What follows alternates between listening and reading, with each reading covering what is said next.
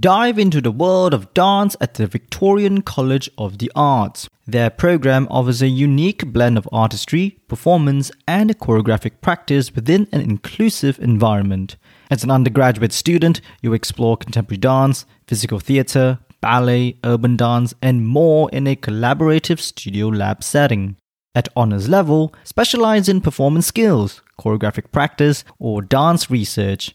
Plus, benefit from the proximity of local choreographers and companies including Phillip Adams, Stephanie Lake Company, Lucy Guerin, Chunky Move, and Dancehouse. Through professional placements, their students have the opportunity to develop pathways for their future careers through these relationships and networks. Consider a variety of bachelor, master's, and even doctorate programs available according to your needs. Join them and unleash your artistic potential at the Victorian College of the Arts. Learn more through the link in the descriptions below. That it's some sort of augmented universe or legion of AI taking over the world, or something like that. Well, sorry to burst your bubble, but technology can really just exist in the form of a website.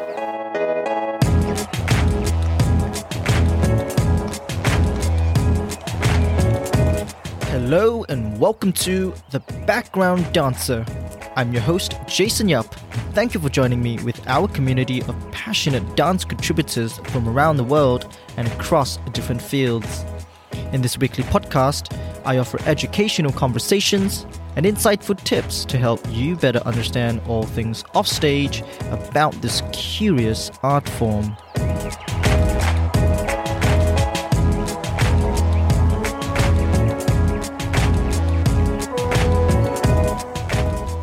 Hello, and welcome back to another solo edition of The Background Dancer. It's been a while since I've done one like this, so it's really great to be back just speaking to you directly and so much to catch up on. But most of all, it is already the sixth month anniversary of the show, and we're at the midpoint of the content framework. So if you've been following the background dancer since the start, I've already envisioned 10 categories, major topics that we'll be talking about throughout this platform. So 10 categories, we're at the midpoint, and I wanted to do something special by splitting them into half and doing a bonus content month instead. So the next month in August will be somewhat special, somewhat different than all the usual dance stuff. And it's also just a perfect opportunity to give myself a little break as as the whole world starts to reopen once again, work is getting more and more hectic. I think, which is a great thing because I love being productive and I can now engage in all kinds of other projects that I've always had a passion in, such as producing, you know, applying for grants and all this other stuff. But of course, the podcast and the background dancer community still remains one of my priorities, if not the priority. So this month is still the month of dance technology. And this episode really is sort of like a love letter to technology and my experiences of getting in touch with something like AI itself, right? And all the other types of technologies that we have not even spoken about yet or that we're not going to speak about throughout this episode. And this episode is going to be quite cool because at the very end of it, I will be giving you my tips, my personal go tos, recommendations for five types of technologies that you should have as a dancer, as an artist moving forward. So before we begin, I would just like to say, like, thank you for hanging out with me throughout this entire six months. It's quite a milestone, I would say. I never thought that, you know, I could get up to this point, really having the support, the listens, the downloads. In that sense, you know, it's really motivating and all the wonderful, wonderful feedback that you have sent in as well. That really provides me with a real spring in my step every single day when I wake up and hold the mic in front of me. So, without further ado, let me tell you a little story to get this episode started. Now, I've been vaccinated twice already, so that's wonderful, right? In Slovakia, in a foreign country, getting vaccinated twice with Pfizer. And one of the things that I have to do right now is to fiddle with this app called the European Green Pass app that allows me to have some sort of vaccination certificate so that I could travel around the continent, which I do intend to in the coming weeks. And maybe having the paper, sort of this documentation in Slovak is not enough. So having the Green Pass, it's more sort of a centralized app, a centralized hub of information and identification of who you are and what kind of vaccinations you had prior to traveling. Now, as I was trying to get this app, it was quite difficult to register and basically do all of the verification processes. And that really kind of annoyed me because on the surface, it did look like a very simple app plug and play, just key in all the information and go. But, you know, in truth, it's not like that. so through this very small instance, I had to learn how to remain patient and be creative as to how we could master something like technology. And it's just, once again, a little app, right? A little app that can get on your nerves. And I think this has probably happened to you on multiple occasions where you just get so annoyed with technology that you just cast it aside and move on with your life, being neglectful of what are some of the benefits that it could bring us. So, speaking of technology, I do see technology as a dichotomy. It's both a friend or a foe. It's exciting, yet encroaching in our lives. You could love it or you could hate it whatever the matter is, we do need to understand that this is completely necessary moving into the future. Tech is the future, whether you like it or not. Now, instead of being fearful of it, maybe we could take a step back and learn it and master it and accept it as part of our lives and part of something that could make our lives much more convenient, right? Now, regardless of using tech either for fun as a hobbyist or professionally, like I am doing right now, we can derive lots of value from how it works and how it brings conveniences to our daily livelihoods. Almost everything that you look around right now does consist of some kind of technology, if you look at it at the granular level. Now, some people are better at software, some like hardware better, some are much better with online applications, some with native program installed on your computers, some like desktop interfaces, while others like mobile interfaces. Now the list goes on and on and on, and it doesn't really matter at the end of the day because what we're grappling with is still a form of technology. So it did take me a while to delve deeper into tech myself, and like everything else, I did have a point of origin, and that was podcasting. Now, if you go back to episode 12, titled Podcasting for Dance, you would learn more about my experiences and why I think podcasting is so important for the dance community. But particularly right now, as I speak, I believe that podcasting has opened the floodgates for my knowledge and my own encroachment into the industry of technology and the sectors and this entire vast ecosystem of what it could also do for other industries such as dance and the performing arts. Now, apart from podcasting, I'm also building a brand, and the brand is the background dancer, right? Simple as that. Now, through such an act, I have had to deal with so many different types of technology, and only now, only through the act of podcasting, did I finally accept what it is, did I finally found the joy in figuring out what this is all about. Now, of course, there's a lot of bureaucracy involved as well, because when something doesn't work, you would have to email some people to resolve it. I get it. It's all quite normal. But at the end of the day, when you can master a technology and use it to your benefit, wow, actually, that is fantastic. so, this is sort of my pitch to you as to just look around what is the closest technological device that you have or even an app and just look at it from a granular level once again have interest in it and try to pick it apart in your own simple ways. The most important thing though regarding this episode is to hammer home the idea that tech has changed the way i perceive value and what it means to be an artist the common popular notion of what tech may be to dancers or artists alike is virtual reality, multimedia presentations. that it's some sort of augmented universe or legion of AI taking over the world or something like that, well, sorry to burst your bubble, but technology can really just exist in the form of a website or even social media. Everybody's on social media and learning how to use that app, Facebook, Pinterest, Instagram, TikTok, whatever, that in itself is already technology, right? It's just the way we perceive it. And truth to be told, sometimes not even the best art, not even the best art expressed from your body can reach an audience, right? Can touch an audience. And that is ultimately what we're trying to do, isn't that? We're trying to talk to the audience and connect. But as I've already mentioned throughout my podcast, maybe we need other forms of communication. I've always proposed the idea of seeing dance as more of a medium rather than a product. And I see the same thing for technology. Technology is a communication tool. So look at technology differently, and then you'll be able to use technology differently. It's just common sense. So let's take a little break here. And when we come back, I will give you my five, not too many, just five must have apps, or just let's say forms of technology that would help you as a dancer or an artist upskill and just live life much better.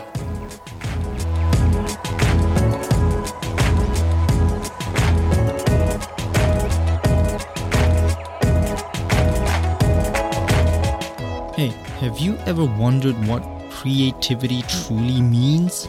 Well, you should. Creativity is in everyone's hands, which means you don't have to be a genius to be creative. Yes, everyone has a certain level of creative capacity that just needs that bit of guidance to fulfill its truest potential. So hop on over to Apple Podcasts or Spotify and give The Creative Club, hosted by Tony Lee, a listen to.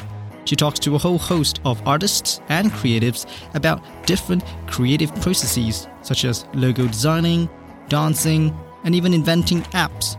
Anything about creativity she has the lot. And once you're over there, tell her that Jason sent you. I'm sure she would really appreciate it. So, as I was saying earlier, I will be giving you my five personal tips, five apps that I use or may not use at this point.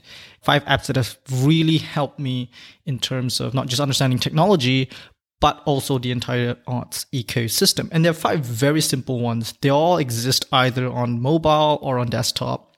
And it's really up to you because all these five apps, they serve very, very different purposes.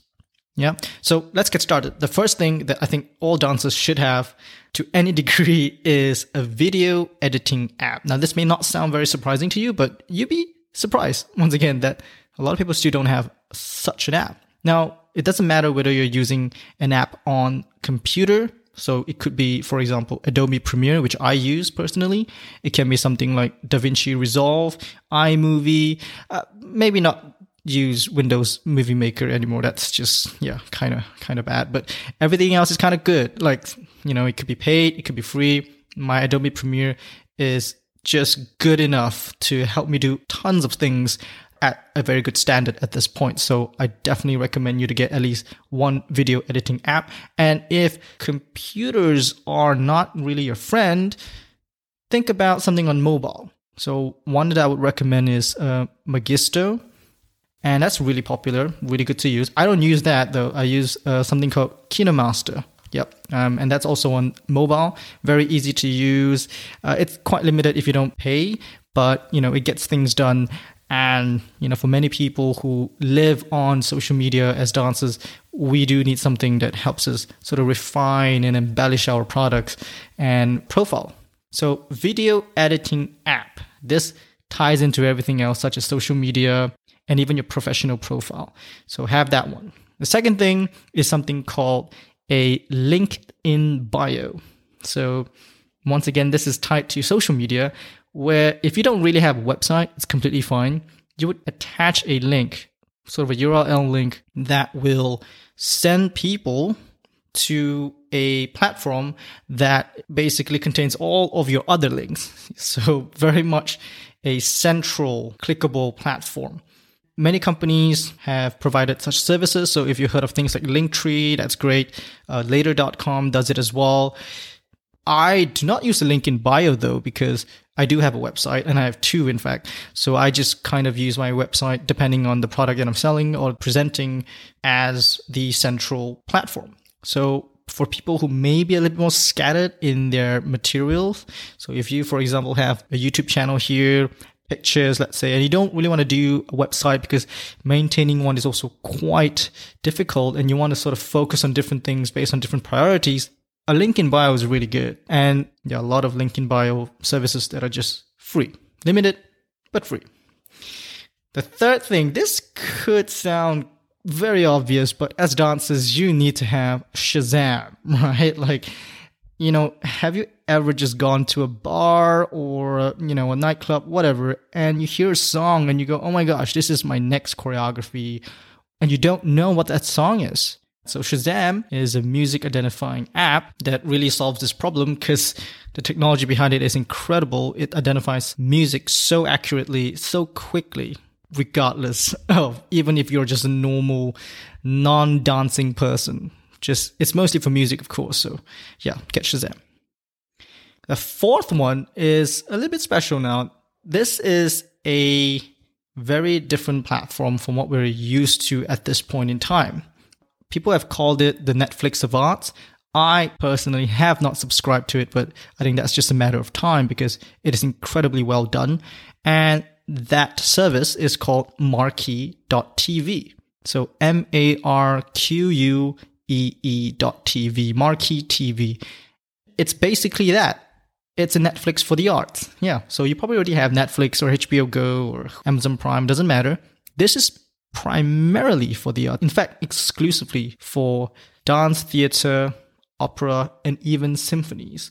So if you're into that kind of thing, which I think you are if you're listening to this, there is such a reservoir of materials there. And the most important thing is it's all HD.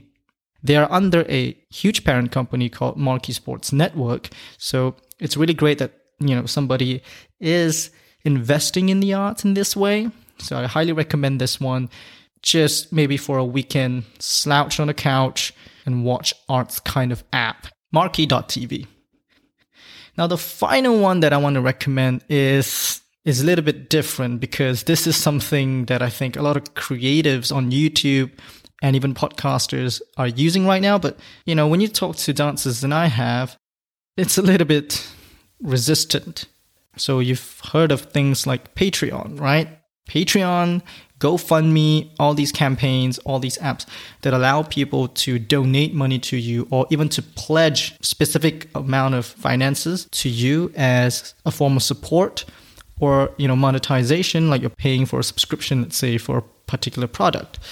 I highly recommend setting one up because it just allows people to contribute and you don't have to necessarily beg for it. Now, I know this is quite a taboo as a dancer. You don't want to beg for money. You don't want to feel like you're doing so. So just have one of these apps and just put it in whatever platform that you have. Could be a website, could be a link in bio once again. Make it accessible for people. And you never know out of the 8 billion in the world, who would want to actually contribute, right? So the one that I'm using is slightly new, but it's very compatible to my needs, and that's called Buy Me a Coffee. So it's really smart because they turned this idea of donating money into just buying somebody a coffee, right? So on average, how much would a coffee cost? Three, four. But ultimately, you're buying people coffee. So I believe, you know, and I've been part of this myself many times where we're much more willing to buy someone a coffee, a drink, rather than actually giving someone money outright. So buy me a coffee resolves that issue and it kills two birds with one stone because you can just buy one coffee, you can buy 60 coffees, or you can even have some sort of subscription plan where people can pledge to you on a much more long term basis. But have one of these things Patreon, buy me a coffee, or even Ko-fi. These are the three that I recommend. And I promise you, there's no harm in trying.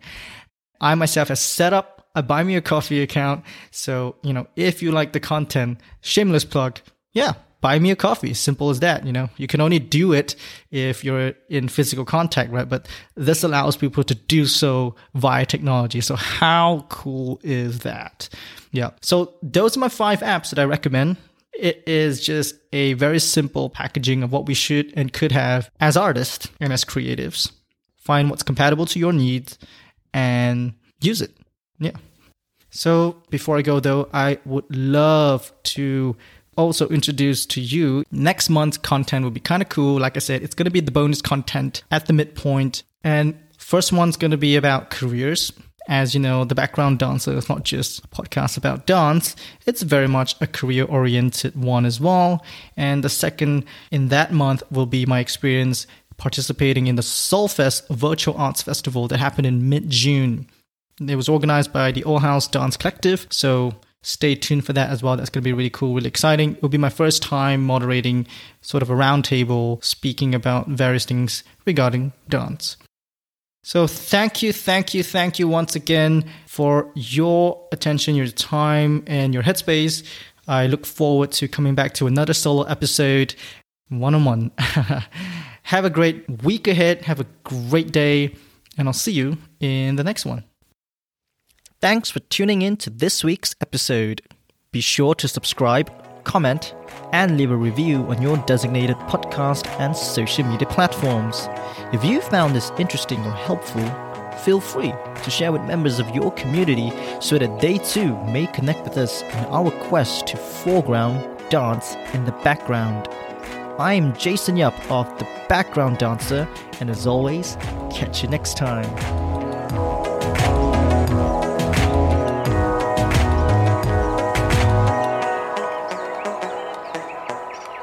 If you're listening to this, you are most definitely a dance enthusiast, maybe even one for dance science. Well, why not join the International Association for Dance Medicine and Science, or IADMS for short, and become part of a global community dedicated to supporting dancers and performers worldwide. With active members from over 50 countries, including experts in dance, medicine, and science, IADMS provides a diverse network of support and resources. As a member, you'll gain access to exclusive benefits such as discounts to year round events, their vast collection of e learning opportunities, and a subscription to the Journal of Dance Medicine and Science, amongst other incredible and unique offers.